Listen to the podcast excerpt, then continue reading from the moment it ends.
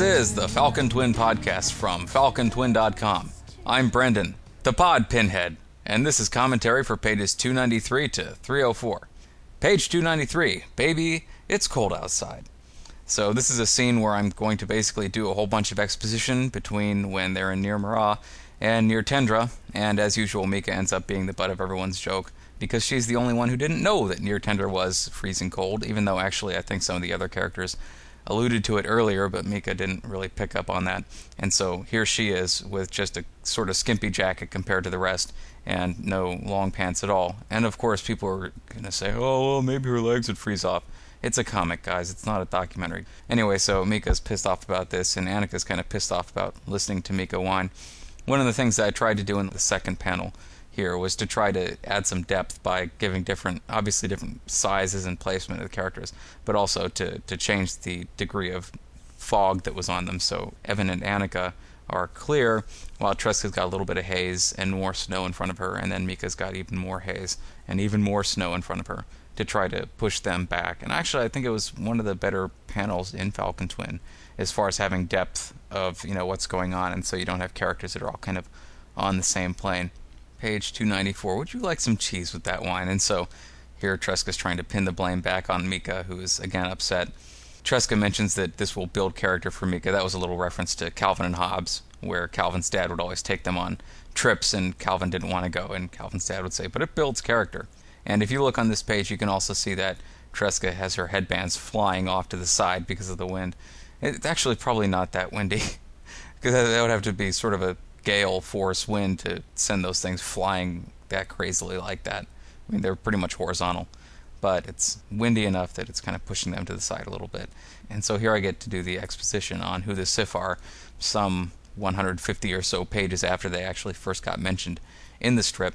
And so, of course, again, having Mika not be from the same world lets me get away with murder from exposition standpoint because she gets to ask, I thought you said something about a war. And I get to do all the explanation, and it's totally legitimate. And so Evan also mentions that it's where they learn most of their magic, which I don't know if I actually mentioned that before in the strip. But yeah, that's the whole thing that gets explained in a bit is that the Sif were the ones that gave magic to everyone that you see now in the world. Page 295 How to Start a War. Another wonderful Fight Club reference there, which I was very happy about. This whole concept of how the war got started was kind of a callback to Wing Commander and Babylon 5, both of which had stories that involved wars being started by misunderstandings between people who you know, really couldn't communicate. And then once the war gets started, it's too late and you really can't patch things up, which is what the last two panels are. You know, they send a diplomat guy to try to fix things and they really mess him up. And if it's hard to tell because the guy's so burnt on the last panel and there's smoke and everything in front. But his head is actually twisted about, I don't know, 135 degrees from facing forward, and there's his leg coming out of his back, so they really messed him up pretty good. It was sort of an interesting opportunity to cut away and do some different stuff instead of having just people talking heads from Evan and Annika all the time. Annika also in there with the assist on the complicated word in panel 4. And normals, that was another thing in the first panel. The Ilsif called people normals. That wasn't a reference to Babylon 5, and I was really trying hard to avoid people thinking that it was a reference to Babylon 5. And in the end, I don't think anyone realized it. But in Babylon 5, all the telepaths called other people normals. And I was just deathly afraid that people were going to think that I was ripping them off. But on the other hand, it seemed like, you know, anyone who had some capability of doing things that other people couldn't do, and it was like something significant like magic, would probably consider other people to be normals or mundanes. I think they also called them mundanes in Babylon 5. So that's not a reference to that, but I could see why people might might think it was. Page 296, episode CCX CVI, A New Hope. There's a Star Wars reference in there, and also CCX CVI is 296 in Roman numerals, which is the page number. And so there's this big war scene on the first panel. It kind of looks like you can see the mountains in the background with like you can it's almost like you can see rivets or something or relief on the mountains, but that's actually smoke that's supposed to be rising from the battlefield, which it was kind of hard to do a, a scene where there was a whole bunch of dead people all in there without having to actually draw a whole bunch of dead people, which would have, of course taken a long time. The war turns for the worse and the humans are being pushed into a corner And in panel 3, you can see the map that kind of gives you a bit of an explanation of the geography of this place that they're in. The lower part of the map is the southern continent, and then the upper part is the northern continent, obviously. And there's a none too subtle arrow pointing the fact that the Sif are coming from the north to the south.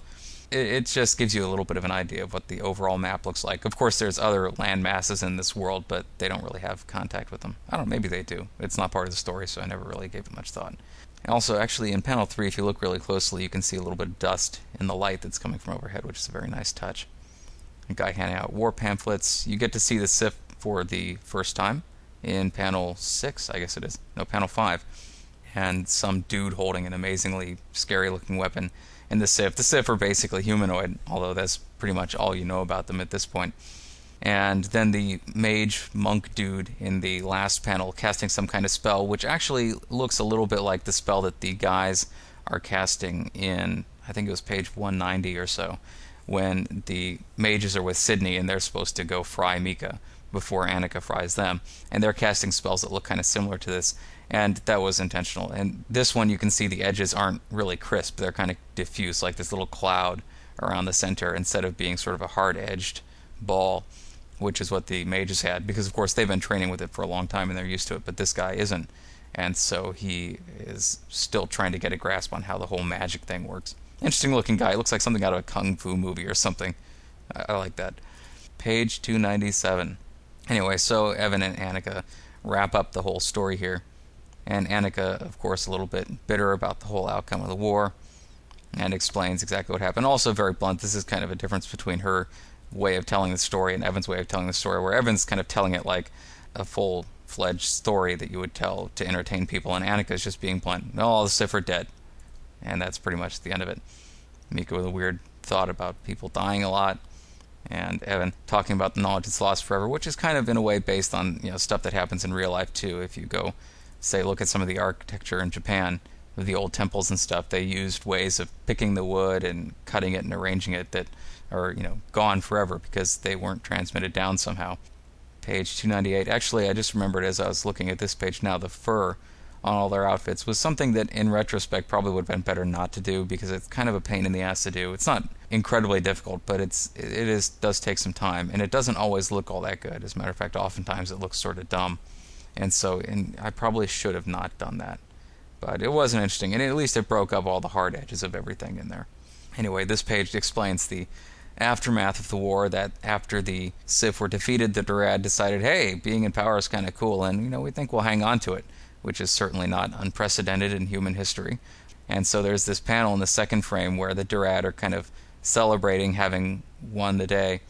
And this made me feel really uncomfortable when people in the forums immediately started drawing the connection to Hitler, which maybe I'm an idiot, but that was the last thing on my mind when I drew this. It was just some guy who was you know having a celebration and he was raising his hands in triumph. But people were you know saying this is like Nuremberg. I'm like oh god what have I done?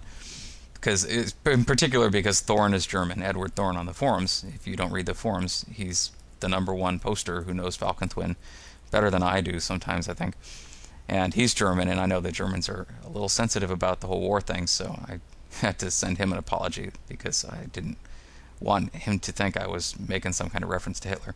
Anyway, the next panel here, you can see that they've shanked some old guy in the back. Not nearly as bloody here as it could have been, which in, in a way is kind of good.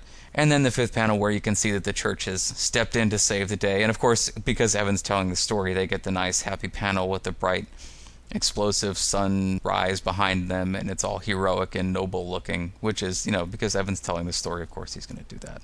And then he kind of wraps up the story by saying that, well, you know, they can't really stop the Durad, but they can at least keep some of the lower level people from going too completely nuts. And that all ties back into the relationship between the police and the church that I've talked about in the last few podcasts. Page 299. And so here was the opportunity to explain the healing. I wanted to explain the healing, and I think at one point I was going to try to do it before they got to Near Mara after the fight with bandits but I decided not to do it there because it didn't really fit. And this seemed like a good enough excuse to do it since they were already talking about magic and that sort of thing. And this was the opportunity to explain that you know there are two different kinds of magic. There's the sort of basic magic where you just accelerate the healing process, and you know, then I think did she mention the scar? Yeah, she mentions that there's another spell that you can use to get rid of the scar for people who are vain or have the money to afford it. I'm sure it's a fairly cheap thing. It's like getting the supersize at McDonald's or something. It's only 55 cents extra. And then, of course, there's the difficult healing, which requires someone to actually know what's going on inside the body. And people seem to express some strange feelings about fourth panel here, and I don't know why. I, they just didn't seem to understand what was going on, but it seemed pretty clear to me that it was a cross section of human tissue of some kind. I think the big, large mass at the bottom is supposed to be the kidney, but I'm not entirely sure. But it's just supposed to look like a cross section of human tissue, and I thought it did, but maybe it was just not conveyed clearly to people. At any rate, and so Annika takes the opportunity to build herself up a little bit. And that exposition now having been done, it's time to move on to Near Tendra and page 300, at which point you can see at the very bottom of the page there's me, the cynical Viking, thoroughly and completely exhausted, a little tiny Wacom pen next to him, too, if you look. This is an interesting establishing shot. This is one of the better ones. I don't know whether I like this better than Near Mara or not because it doesn't have quite as much going on but it's also tighter and sharper, and so in that way it does look better. And I think the colors are a lot more appealing than they were in Near Mara. One thing that I was trying to go for and never accomplished at all was trying to get the snow to blend into the road a little bit. Especially, you know, you look at the stone pathway here down in the bottom center, and the snow is really hard and really just sharply contrasts. There's places where there's snow built up, and there's no places where there's no snow at all and I was trying to get a little bit more of a transition there, but it just didn't work out for me at all. As with every establishing shot, all the requisites are there. There's the ninja, there's the Klampa, uh, and there's a bunch of people walking around. And uh, you know, as usual, you can see little stories. You see one person warming his hands by the fire, and some dude in a cloak down behind the little character that I made. The building on the left, about halfway down, is some guy out taking a look at the night and his wife leaning out to call him back inside. And some big building up at the upper left, which is, I don't know what it is. It's nothing of massive significance. Also, to the background, it's a little bit less detailed than it probably should have been. I didn't realize it was going to be as clear as it was that I didn't actually draw in all of those buildings. I think I intended Tresca's house to be one of those buildings back there, just to the just to the left edge of that little sort of canyon valley area that you can see. And this actually looks better on the PC. I'm looking at it my iBook right now, and the black levels are so blown out that it doesn't have the same sort of depth of color that the PC does. Or, you know, if you're looking at it on a CRT monitor, maybe it looks bad on a PC LCD also. But on a CRT, it, it looks much nicer because the colors here, they're a little too washed out. It looks too bright. It was supposed to be dusk or twilight page 301, Homecoming. And so this is where I start to introduce the fact Tresca obviously has her own place, but also goes to support the idea that she's actually quite successful uh, and, and does quite well for herself. She has a nice little bit of money. And so you get to see this. Originally, my idea for the home for Tresca was I, I, intended it to be a little bit longer left to right in the second panel here, and not quite as high. I wanted the ceilings to be a little bit lower and I didn't pull it off right. Part of it was the format too. I mean, when the page format is this is almost a square on this panel, and so if it were left to right wider and it were narrower top to bottom, it would seem I think a lot of it would be cut off and it would be difficult to even show what kind of space it was. And as it is, I think the couch is a little bit too far over and some of the stuff is not laid out all that well. But at any rate, you get to see Tresca's got a pretty nice little house, and I'll explain also the architecture of her room in a couple of pages. Page 302, Room with a View, and so Tresca gives Mika a little bit of a show here. Actually kind of like the way that her shirt sort of looks like it's stuck to her in the third and fifth panels. Mika, of course, blushes immediately when she gets to see it. But it covers it up nicely, talking about being outside and in the cold and everything. And so Tresca walks in. There's an interesting sort of pose that Tresca's in on the first panel. It reminds me of I don't know what it reminds me of. It reminds me of some picture that I've seen somewhere of like a, a guy in the 50s coming home taking off his hat as he walks in. Maybe it was from a TV show or something. I can't remember. And then behind Tresca in the first panel is a portrait of Tresca. And I've never really gone into detail and, and shown it fully because I don't really feel like doing that because that would be work. But, you know, my reasoning was that, hey, back in the day, everyone who had money would have portraits of themselves commissioned. So Tresca did the same thing last time she was at home. And I, I haven't established exactly how long it was since she was home. It's probably been, I don't know, a year, six months to a year. But I never established it long enough that people hadn't seen her in a while, but not so long that it, you know she was like 12. Page 303, homestay. And so Mika's a little bit hesitant to be in this room with Tresca, especially with Tresca with her tits hanging out. And then this was the scene that I mentioned in the Alpha Shade interview where Mika walks in and wiggles her toes in the rug, and people had been saying over the last couple of pages, especially once Tresca took off her her top, oh man, I want to see them dyke it out. I want to see them go have lesbian sex on that rug, because man, that rug, oh, that's hot. And then in this scene, Mika walks in and she takes off her boots and she wiggles her toes in the rug. And there were people who were saying, man, he's just teasing us. But there was really nothing of that going on at all. I mean, if you've been walking for a long time and you walk into a house with a comfy rug and you take off your shoes, you know, you go stand in the rug and it feels good. And people and that was all it was, but people were extrapolating it into this big thing about, you know, me changing the strip because of what they were saying and that just wasn't the case at all. Interesting looking fire, not so wonderful in the last panel, although the smoke doesn't look too terribly bad. And also in panel 4, I did something that I don't do very often, which is just cut away to static stuff. And I probably should do it more because it would save me work, but I don't do that very much. And actually, the the feet on Mika, the legs and the feet in the fifth panel, don't look all that bad, really. I, know I, I had some more feet in, well, later on when Tresca's pacing back and forth after Mika's gone out to fight the Durad.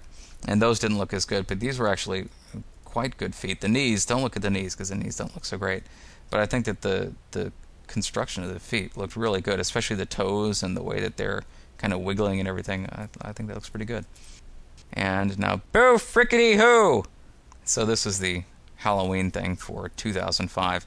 This was a page and shameless use of the leaf brush from Photoshop in the background.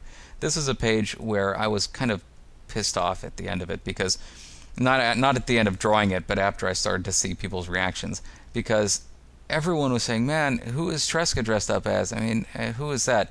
Now, I could see that you might not understand who Mika's dressed up as because I don't know, maybe there are multiple characters that have an outfit like that, and maybe you haven't played Dead or Alive, so you wouldn't recognize her. But how could you not freaking know what Tresca is? I mean, obviously, either you have no idea at all, or you know. But there's no ambiguity if you you don't think you know, because there's no other character anywhere that's got such a stupid, goofy looking outfit and I went to great pains to make sure that I duplicated that outfit exactly. And I mean, I, I got like a dozen reference photos to make sure that all the little seams that I got the zipper straight down the, the front of her outfit and the seams on her breasts and on the little miniskirt thing that she's got and the little straps that connect up, you know, around her hips and then the little garter. All these little tiny freaking details. Every last one of them is absolutely correct. I spent hours getting it right. And there are people going, man, is, is that is that that character from the game? I don't know. It's fucking KOS-MOS from Xenosaga, people. It is fucking KOS-MOS. It is one of the best selling PS2 games of all time. It got to one of those classic things where it sold so many copies they could practically give them away for 20 bucks. How could you not recognize that? I mean, I even did the hair, the blue hair, just like KOS-MOS had in the game. Ah, I was just, I, I couldn't believe it when people were saying, I don't know who that is and it just made next Halloween I'm going to have them in t-shirts and jeans or something. Why even bother going to the trouble of having this outfit and going, you know, especially this outfit which is extraordinarily complex and compare it to Mika's where she's got this fairly simple thing that's got I mean the most complicated thing on it is the little butterfly design. But Tresca's, I mean, there's all kinds of stuff. All the little panels, and then little doohickeys that are hanging off the panels, and little tubes that go around her chest, and the little uh, fish scale things or whatever they are up next to her shoulders and even the little KOS-MOS thing that tre- that KOS-MOS has that says Tresca. Uh, all those little details, I went to all that freaking trouble, and the little spider falling in love with her, all these things, and people, I don't know who it is. yeah, so I'm probably not going to put that much work into it next year, guys. Last but not least, page 304, that's hospitality. So we get a little bit of an explanation of this house actually is Tresca's, and she has someone to, to take care of it while she's gone because, you know, people are trusting in those places, I guess. And Tresca walks up to a room, and it's not something you really get to see because you don't ever get to see the whole floor plan of the house. But the idea is that it's a little bit of a split level thing, so there's maybe two or three steps up to Tresca's room back there where she's going in panel 5. In the fireplace, which you can't really see here, you can go, if you go back to page 303, you can kind of see it. But the idea is that the fireplace sort of goes through from the living room and then also it connects through into Tresca's room as well. So that, you know, you get access to the fireplace from both sides. That was the idea for the home. And I guess that's it. That's all I got to talk about today. So thanks for listening. If you have comments or questions, send them to bman at falcontwin.com or post them in the forums. Some of the music provided tonight was from the Podshow Podsafe Music Network. Check it out at music.podshow.com. So there.